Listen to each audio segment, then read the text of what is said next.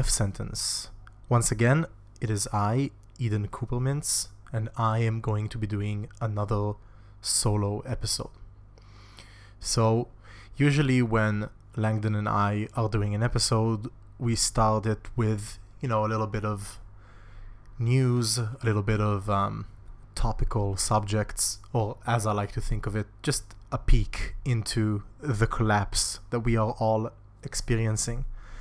And I think this time around, there is so much to choose from, and that's kind of, you know, I'm not I'm not an an accelerationist because I'm not 16.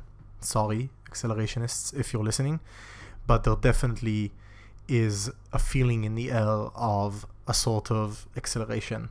Um, just the the wealth, the poisoned wealth of um, items I could choose to speak about here um, is just testament to how things are getting worse. And if you're hoping for, you know, a number changing like 2020 into 21 to fix things, then I have bad news for you. Um, 2020 is the best year for the next, I'd say, three or four decades, just like 2019 was before it, and so on. Like, this is all, we're going downhill from here. But you don't need me to tell you that. Like, if you spend even five minutes online or reading about anything like politics and climate change and the economy and gender rights and global politics and what have you, you can pretty much um, deduce that for yourself.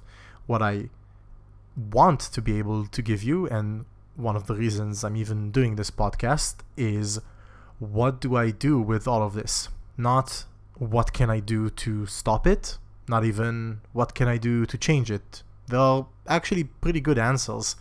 Not to the first one, I don't think there's stopping a lot of the things that we are now experiencing. And in general, I think that people don't, they prefer not to think about these issues as something that take, you know, years to change. You don't just, or stop, sorry. You don't just start stopping. That's an awkward turn of phrase, but whatever. You don't just start to stop um, these big things on a dime. And change is also something that a lot of other people can tell you um, how to do off the top of my head. You can read Lenin, you can read um, Sankara, you can read Castro and Mao and all these great um, thinkers.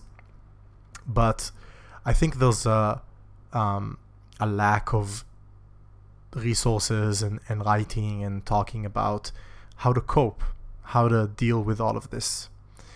And I think for me, the the main um, idea that has kind of helped me in the last few years to to cope with what we're going through is the idea of no exit.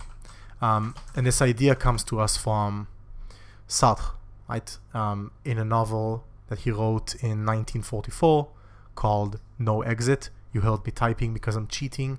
I looked it up on Wikipedia, quote unquote cheating. By the way, this academic notion of, you know, just remembering things and remembering how things are called is toxic and you shouldn't hold it. It's fine to look up stuff.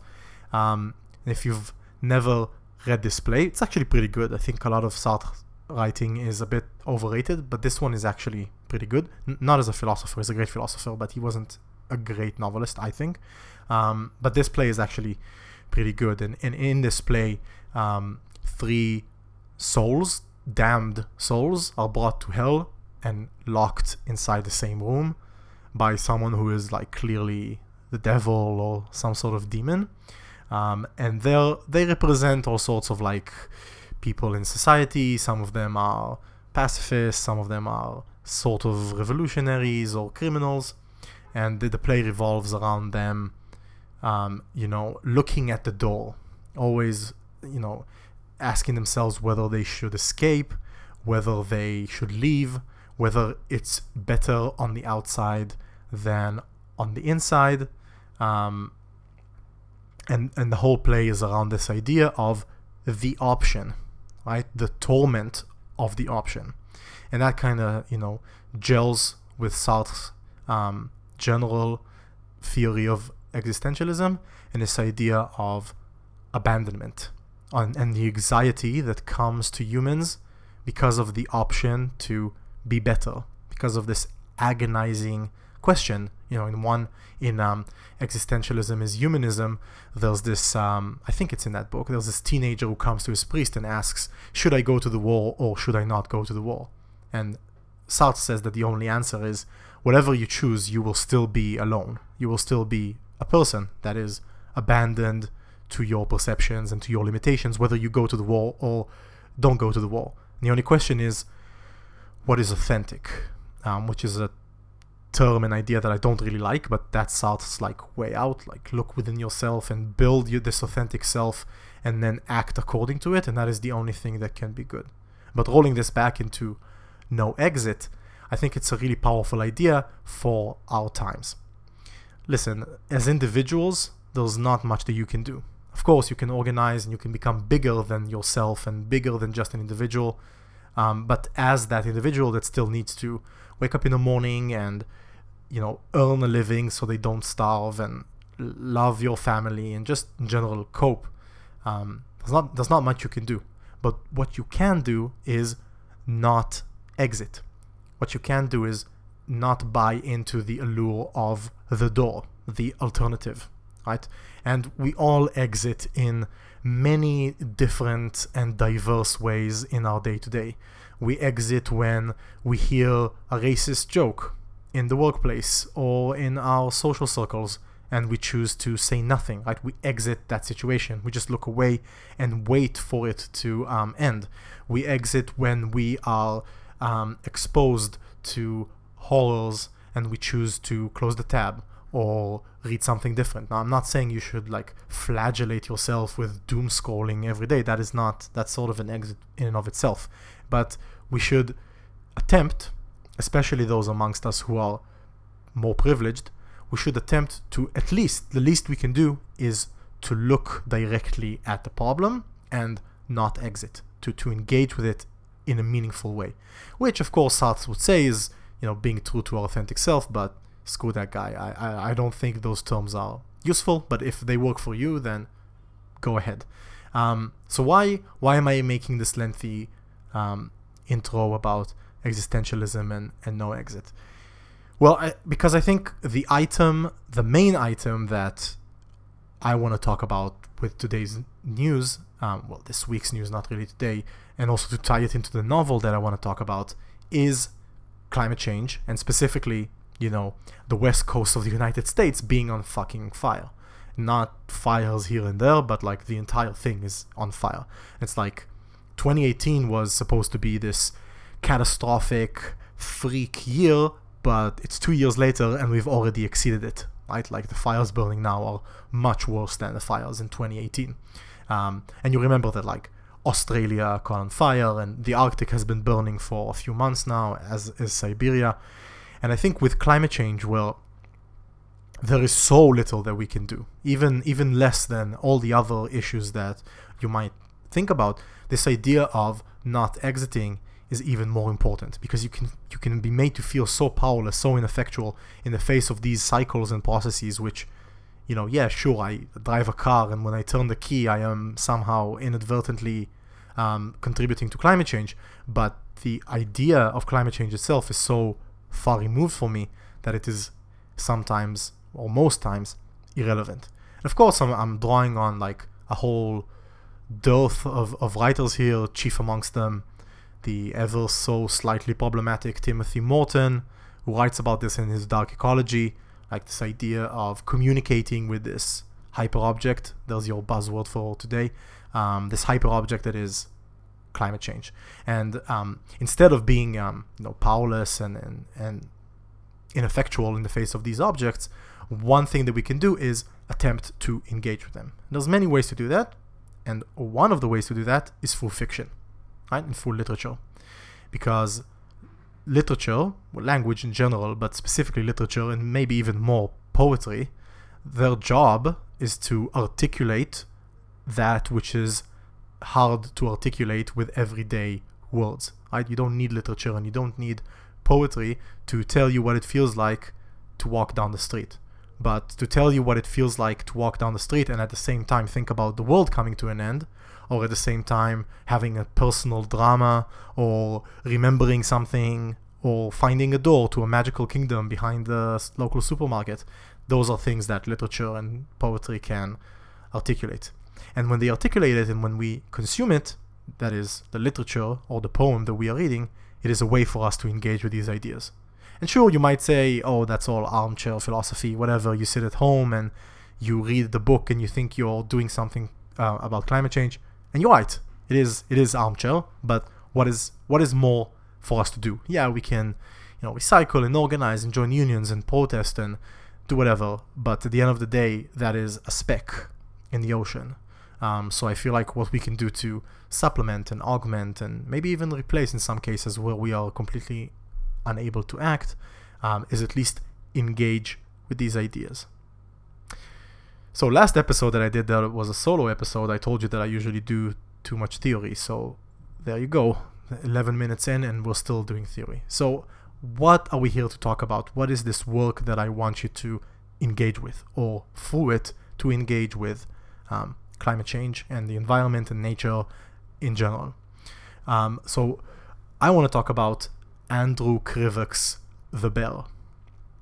Andrew Krivak is an American novelist. He's quite interesting. His debut novel, The Sojourn, released in 2011, and it was nominated for the National Book Award for Fiction, so that's pretty uh, prestigious. Um, and also very lauded by critics and all the right people. Um, but he also wrote a memoir about his time as a Jesuit, um, which sounds like more something that I read in a history book than a person who is actually alive. Um, the book is called A Long Retreat in Search of a Religious Life, which he published in 2008. I, I haven't read it, but it sounds fascinating. And more recently, he published The Bear. Um, and The Bear is different than his other books because, well, it's not science fiction, but it definitely is speculative in a few ways. First of all, it takes place in the future. Um, where exactly in the future, or when exactly in the future, it is not specified. Um, both the location and the timeline remain a mystery, but I think it is pretty safe to assume, as far as um, location, that it happens on um, the east coast of the United States. Like the sun sets in in the sea in the west, so that that already locates you geographically. Um, and as far as chronology goes, well, the story tells the book. Sorry, tells the story of the last two humans on the planet. So I don't know how far you want to um, extrapolate that, but there is also hints to a city that is already like almost buried. You can only see the foundations and there's moss over it. So it's fair to say that it's not like 10 years or 20 years into the future, but, but longer than that. And um, before we, we dive into the story itself and what it has to do with climate change and so on, I want to talk about the writing style. Right? So the writing style for the bear is reminiscent of writers like Ursula Le Guin um, or people of that tradition in the sense that the language is very, very simple. It's very simple and it's very sparse. Everything is um, described in a very utilitarian way. There aren't many, you know, Tolkien esque flights of landscape description or even, you know, like um, Proustian inner dialogues, you know, these long mental explorations of whatever. Um, it is just a very sparse and stripped down style to tell this story. Like instead of saying the person, you know, walked speedily towards the ancient forest as the as the trees were waving in the wind, it would be like the man went to the forest, right? Um, and that this style is important as we unravel the story and um, the ways in which it augments the events that are happening, quote unquote, on screen. So just keep that in mind. You know, it's hard with words to describe what a book is like, but just keep in mind that whatever I'm describing is described in this very um, stolid and and um, stripped down way. So the story is about a man and his daughter. We don't get their names at any point it is hinted, or more than hinted, is basically told that the names don't matter. I um, that that's the personalities are not what's important here, and they live in this woodland, mountainous sort of area, and they have to subsist on nature. Right? Humanity has been forgotten and collapsed. They come from somewhere else, although they've been living there for well ever since the daughter can remember. The story starts when she's like four or five, literally when she becomes like you know self-conscious, um, and they have to hunt and survive winters and fish and, and make their own um, their own equipment. And that's one of the first things you'll notice about this book when reading it. Like Krivak did serious amounts of research, or, or maybe he's um, an outdoorsman, right? But he's very knowledgeable in what he's talking about. There's all sorts of like you know, rituals and processes for making a bow. I mean, I'm a I'm a city boy, right? Like, how do you make a bow? And he goes into this detail. Oh, you need this kind of stone to sand down the wood, and you need this kind of wood to make a good bow, and um, you use sinew from a deer you hunted to make the string.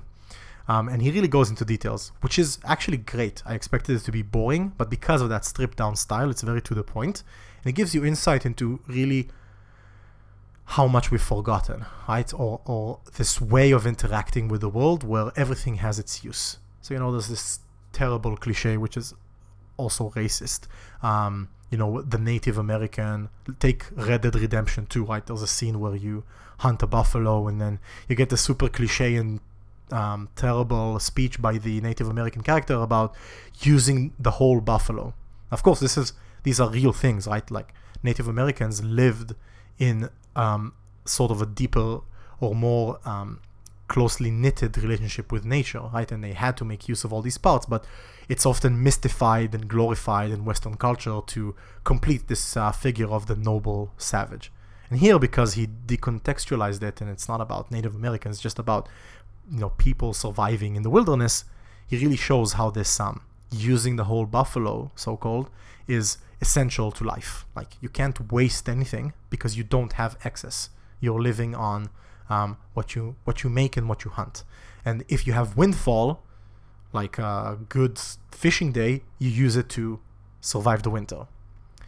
So as we're getting to know these characters, there's also a big part of um, storytelling inside the book. So the father tells the daughter um, stories all the time, and the stories about animals, you know, and obviously in these stories the animals can speak, and it's about the wise bear and the crafty um, snake and all sorts of like really mythological and troporific stuff like that. Um, and he also tells her stories about her mother, who died and is buried on the mountain below which they live. And a lot of it is her coming, you know, coming to age under this shadow of a memory. She she doesn't really remember her mother, but she kind of does, you know, a presence um, and she sees it in, in the father. And they hike up to the grave and there's all, all these foreshadowings and ideas about death. And i'm not going to spoil the ending but you, you can see where this is going. And then the book takes a turn. Like the, the main pivot in the middle of the book is they have to make a journey to the ocean. Um, and they do that to get salt. So that's another thing you don't think about right? For us salt is like such a common commodity which of course if you do the if you do the reading it's a terribly bloody and violent commodity. It has roots in colonialism and imperialism and extractivism and still does to this day. Um, but for us it's just such a mundane thing. For them it's like a whole thing. You have to walk like three months to the ocean like literally three months. They have to leave in um, in early summer so they can make it back by the time winter hits. Um, and it's it's a whole thing. And along the way they encounter they find like ruins of the lost um, era, ruins of, of a city, and the father gets bitten by an animal. And that's the last story bit um, I'm going to uh, tell because there's uh, uh, after that there's a really cool twist. Um, actually, maybe we'll get into it. We'll see.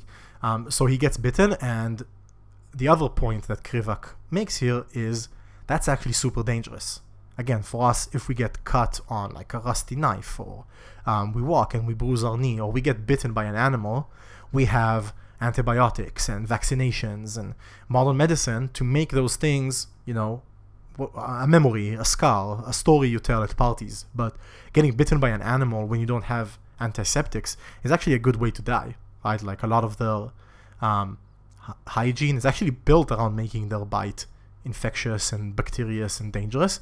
Um, and that's what happens. Um, the father gets infected, and then the daughter has to start to fend for themselves and use all this knowledge that he has taught her.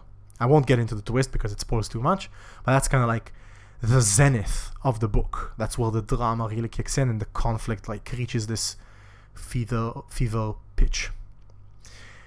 So why are we talking about this? Um, and what does it have to do with No Exit? So first of all, it's just a great book. It's really well written. The story is incredible. It will grip you in its vice. It is incredibly sad and poignant and tragic and hopeful and um, depressing and beautiful. Um, but also the combination between nature where, nature yeah, i'm sorry for the cliche but nature is like the third character right the animals and the climate and forests and weather and all that stuff um, the combination of that together with the sparse language creates a few really interesting things that i want to shine a light on without spoiling the rest of the story. And I, I really insist on that because i really want you to read this book and i want you to experience some of the twists that he takes there um, for yourself. So first thing that this sparse language does in combination with the nature theme is that, and this is the obvious one, like the aesthetic level of this um, maneuver, is that it lends the story a sense of urgency, right? That paints these challenges in in really stark colors. Sometimes that's something that authors miss, and you know, um, little old me telling authors how to write. Um, I'm not I'm not like a master or, anything, but as a reader, it's often where you know challenges and drama and conflict are described with the most detail. Makes sense. That that's what people came here for. To you know, there's no drama, there's no story without conflict. So um, let's focus in on the conflict. But the cliche of less is more often holds true for these cases. Conflict in life, like where things come to a head, is often glimpsed in these like you know snapshots these split second decisions, even if it's not, you know, like fucking dodging a bullet, just making a big call in your life. You build up to it for four months, and that's where most of the thinking and the agonizing happens. But then in the moment, you just make the decision. And when, when you know, um, a, conf- a conflict moment gets described over 10 pages, it sometimes loses the edge. But here, because of that really accurate, really sparse and stripped down language, it just hits you. All of these decisions to go um, through the passes and not on the river, or to hunt this animal or not that animal, to hide from the storm or to make it back home, to find something to eat, how to treat a wound. These all happen so fast that they really, you know, it really pummels the, um, not brutality because it's not a brutal book, but the, um, you know, split second lightning nature of these decisions. Okay, so that's the aesthetic level it works well, it makes for a good book, but I want to dive deeper. The second thing that this sparse language um, achieves is to actually amplify that economy of surviving right? So there's the economy of surviving with nature. We talked about that you know using the whole buffalo. And what krivak is doing is saying actually um, language and the way that we use it also plays a part in this economy of surviving something about the father's loneliness, right, and the daughter's not innocence, but her lack of understanding of the world that she lost, leads them to this really rigid economy of words. They don't waste time, you know, there's no part in the book where they talk about philosophy, right? Even things like death and morality are handled with this cold not cold because it's from a place of love and, and attention, right? But this very objective and distant um, sort of perspective. Well, things die, and the question is not why do they die and where do they go, but how can they still be of use? There's this really good part where a certain character, I, I don't want to spoil again, a certain character tells the daughter that um, even though things are dead, the forest remembers because the forest lives on for thousands of years and it has its own language and it tells the stories of those things that have died. And it is because they have died and because they have lived that the forest has something to tell.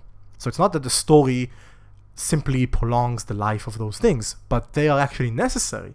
And the, their death and the end of the cycle is necessary so that the stories can be told. And on a, on a more um, grounded level, there's a deep love between the father and the daughter, like really, really deep love. They they both, you know, they live for each other, um, but it is not articulated. It is not expanded upon. Um, it is not, um, you know, elaborated into this place of a magnificent, overflowing, accompanied by trumpets sort of love.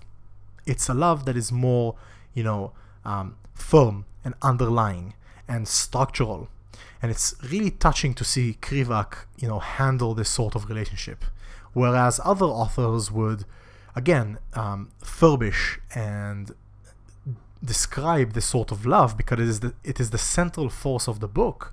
Krivak leaves more unsaid and leaves us to feel this love, right? To feel this, um, to feel this pulsing power. That is something that cannot really be articulated. Um, you know, I'm reminded of this Ulver lyric from the previous, um, not previous, the recent album. Uh, you know, God's in heaven and we are here, so let your words be few, right? And that kind of rings out um, through this book. Like, this is what we've been given, this is the life that we have. It is hard, in their case, very hard, like they're constantly staring down death by a blizzard or a roaming animal or whatever. So there's no need to talk. Um, and there's, there's power lost in the speaking of words, which is a really interesting stance for a book, right? And also a book about storytelling. Which leads me to the third point, because this book is not about storytelling or survival or love even even though those things are explored and are very much present in this book and, and drive the main drama. This book is mostly about how much deeper nature goes than human language and human understanding. And this ties into a really interesting concept of the re-enchantment of the world so let's unravel this concept, and then once we've unraveled it, let's bring it back to Krivak and explore whether he is actually doing a reenchantment or doing something a bit different. S- spoiler, it's a bit different. So, what is the reenchantment of the world? Well, it, it begins with the disenchantment of the world, and that's the idea that in the 16th and 17th century, and actually a bit earlier than that, but that's like the accepted timeline, with the rise of not just science, but also economy as a trade, um, sorry, economy is a profession, trade is a profession, um, and stuff like physiocracy, the idea that the state has natural resources that need to be optimized.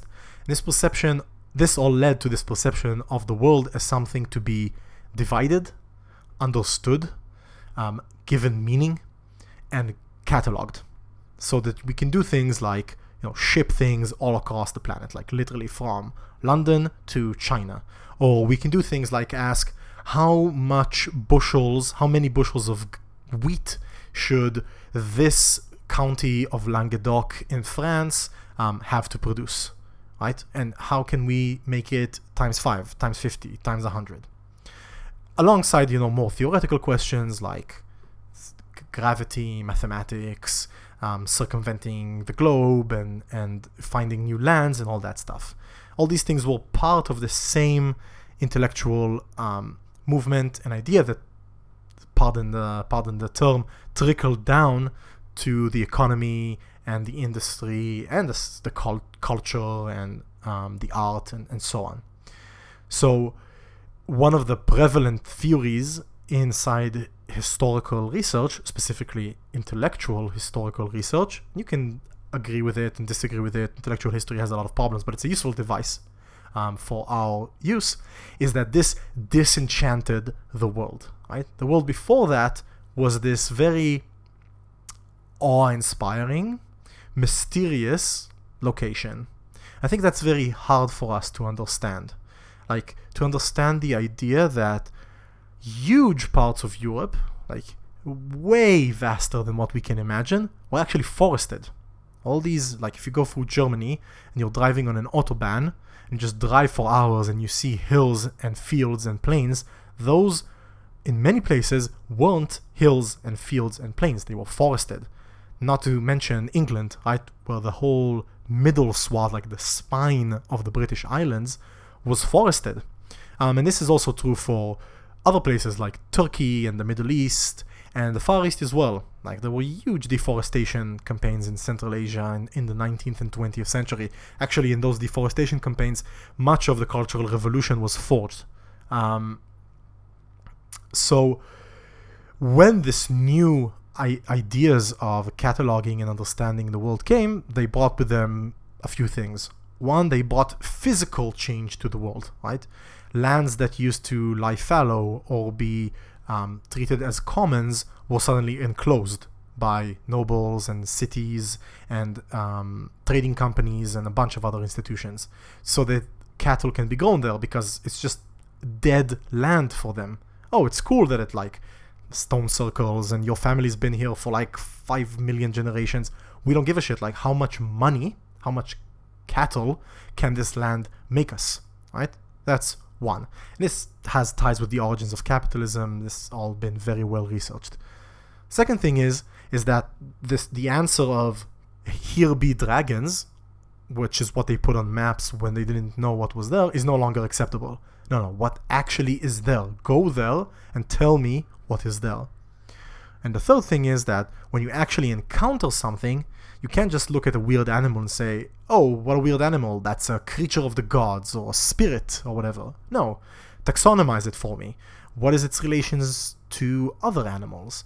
What is its you know place in this great chain of being, which is a very common um, term that started to be used in the 16th century. Shakespeare uses it a lot, but also scientists and intellectuals from all sorts of um, uh, walks of, of the society. This is all linked in one divine, still divine, one divine plan that makes sense. The pieces fit, right? As Tool might say. Um, so this this perception and these changes made the world less enchanted. Now, if you bring in Marx's idea of alienating labor, like alienating ourselves from the results of labor, you put those two together, you quickly get our present world, right?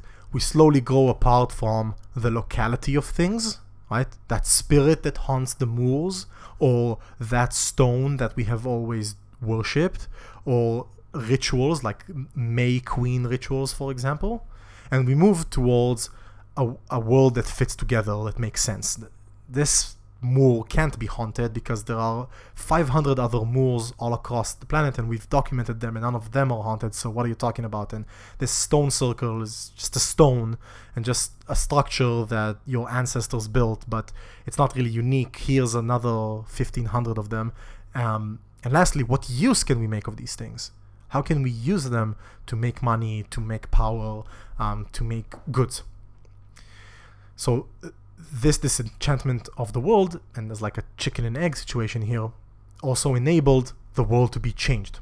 We already spoke about that, right? There's a forest, but I want to clear it because I want to plant more wheat or sugar or indigo or coffee or whatever.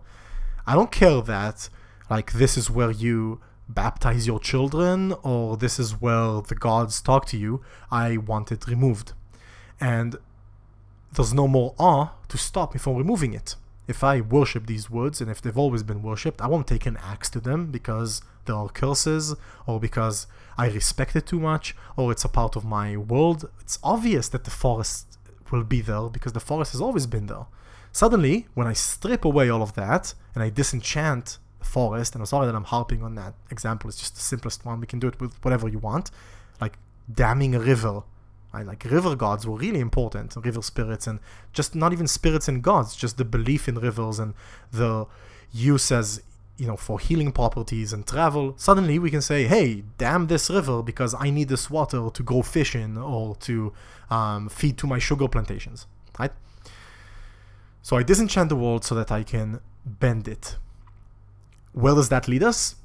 You guessed it. That leads us to climate change because that enables the at scale destruction and extraction that leads to climate change. That enables strip mining and fracking and cutting down rainforests and poisoning waters and, and lakes because those things are no longer enchanted. Of course, I'm being simplistic, it's also enabled by modes of production and material conditions and colonialism and a million other things, but this disenchantment plays a part in it. So, we can see the re enchantment as a viable course of resistance to these powers. And then again, this is not something that I'm inventing. This has been, you know, part of the discourse for the last um, two decades or even more. This idea that if we go back to folklore, if we go back to a magical thinking about our environs, and it doesn't have to be true, because truth is not the correct question when you talk about mythology and folklore. If we do all those things, we have the potential to re enchant nature. And by re enchanting it, we can protect it. What if we could start a new literary movement where all the people across the planet or across a country, to be more humble, were suddenly in love with trees again? Not just as something pretty, but as messengers of the gods, or as beacons towards the afterlife, or just as a healing um, object couldn't we then rally them to protect them from logging and um, you know toxic spills and all that stuff? At least that's how the point goes. On good days where I'm feeling optimistic, um, I feel optimistic about that as well, and that sounds like a great idea. Uh, a lot because it you know coincides with my interest, but also because I believe it has potential um, for real change. But on my bad days, it all sounds very fantastical and removed from the actual needs of you know indigenous people, other minorities, oppressed people, and, and, and our planet. Right? It doesn't need to be re-enchanted. It needs to be, you know, protected through material means. The answer is somewhere in between, right? It's a useful tool. It's a useful perspective. So let's bring it back to Krivak. Is that what Krivak is doing? On one hand, kinda there's this whole idea about the forest telling the stories, the forest being alive, almost like it reminds me of the Ents in Tolkien's um, Legendarium. He even says that to listen to a discussion of the Ents would take generations because they talk so slow. We all remember those scenes from the books and the movies where the Ents are rumbling along and the hobbits don't have patience to listen. So, yeah, the trees are alive and the animals are alive and sentient. Again, not, no spoilers, but even in the story that the father is telling, you know, the, the bear is talking and he takes actions and, and so on. And more than that, like the top of the mountain, the summit where the mother is buried, is sacred and enchanted. It has this um, sense of place and feeling and importance to it. It's not just a summit, it is in, intrinsically tied to the inner world of these characters. But on the other hand, Krivak is going for something much deeper here and much more unintelligible and therefore closer to how nature, quote unquote, really is. What he's saying is this reenchantment is still understanding nature through human perspectives, right? It is through human actions, human interactions, and human beliefs that we come to conceptualize of this piece of nature as important. Whereas nature with with Krivak is important because it is. It just is. Storms and the weather and forests and animals just are. They are not concerned with these ideas of, you know, stories and meaning and mythology. They don't have desires like an enchanted perspective of the world would assign them. And most of all, they are not parsable to humans whether you try to parse nature with science or whether you try to parse nature with magic or folklore or enchantment, you are still attempting to parse something which is not parsable because it doesn't contain information or at least information that humans can interpret into patterns. You look at a mountain, it's a mountain. Sure, you can measure it and understand its composition, stuff like that, but that doesn't have anything to do with its conception as a mountain or with its importance to you, or with its um, the role that it plays in your life. It doesn't matter if you understand it, whether you understand it through chemical analysis or through um, the story that your grandmother told you about the spirit that lives at the top. It will still be a mountain, and there will still be an avalanche that will kill you, or bounty that will allow you to live. And this is accomplished through, again, Krivak's use of language to bring us, you know, full circle, full circle here. Um, this the sparseness of language signals to you that this story doesn't matter. The stories that the father is telling the daughter don't matter. I mean, they're super important and they have so much love and empathy in them, but they don't come close to actually grabbing nature by the throat. And only when the daughter undergoes the harshness of the elements herself and lets go of the story, lets go of, of symbolism, which happens at the end of the book, and again I won't I won't spoil too much, does she actually merge with nature, become one with nature. And that also speaks to our previous solo episode with Jeff Noon and this idea of hybridity. Part of hybridity is like letting go of making the other be understood in your terms. Because then that's not hybridity, that is subjugation. You're taking the other and you are folding them into your own conceptualization of their life and your life. Instead, what you need to do is to break down your perspective, to break down those attempts to pass the other, and to break down this this um, attempt to put something in a box which can't be put in a box. Which brings me back to no exit. No exit when we're talking about climate change means understanding that these processes that we are tinkering with and changing are inherently unintelligible to us. The reason that we can't predict anything is that we don't understand anything. Not because we need to do more research, but because some of this is simply beyond our grasp. How these cycles work, how they move, how they change. Is that to say that you should throw away all the science and we should stop listening to climate scientists? Hell no. I am extremely pro science and pro uh, climate science and IPCC and all that stuff. But we should also have a part of us that doesn't exit from the catastrophe by reading about it in scientific articles. And that's something that I did for a year.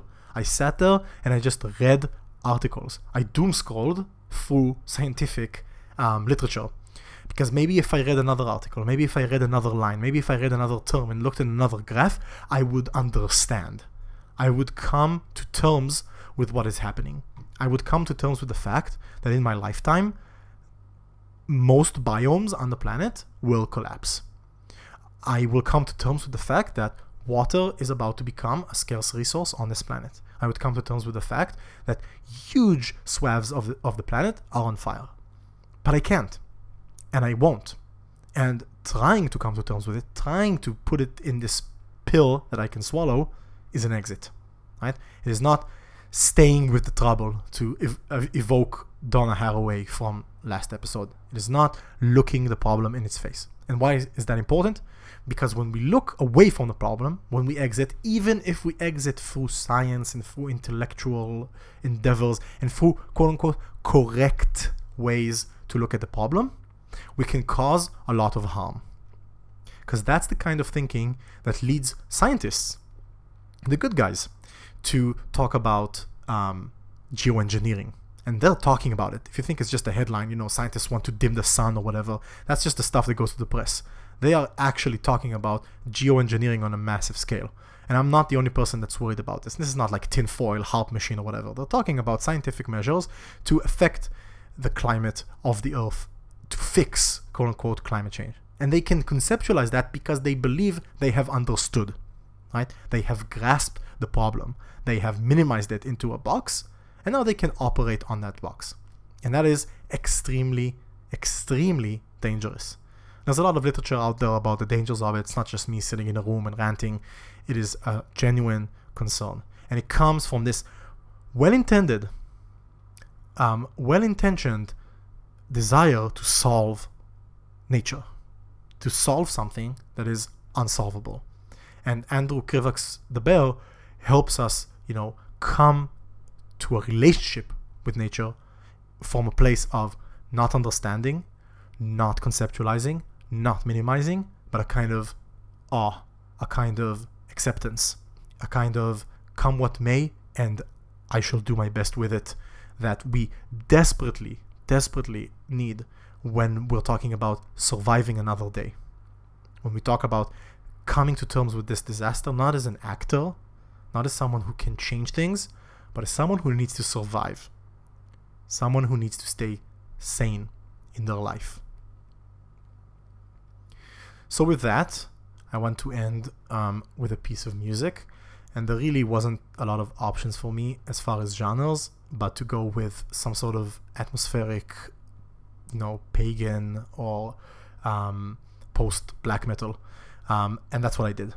I'm going to play a convocation of spirits of the upcoming Amiensus album, Abreaction. If you're not familiar with them, Amiensus are a black metal band from Minnesota, and they've been making really, really, really excellent atmospheric and progressive black metal for a long time now. They've collaborated with Oak Pantheon, which are one of my favorite bands of this genre. That's how I found Amiensus. Um, and now they're about to release Abreaction, which I feel is a huge step up in quality and ambition as far as their music goes. It's just an excellent, excellent album. And a convocation of spirits really drives a lot of those points home. How they meld the abrasiveness of black metal with the more atmospheric elements to maybe create some of those emotions that I try to get across um, during this episode. So, as always, thank you so much for listening. Um, enjoy.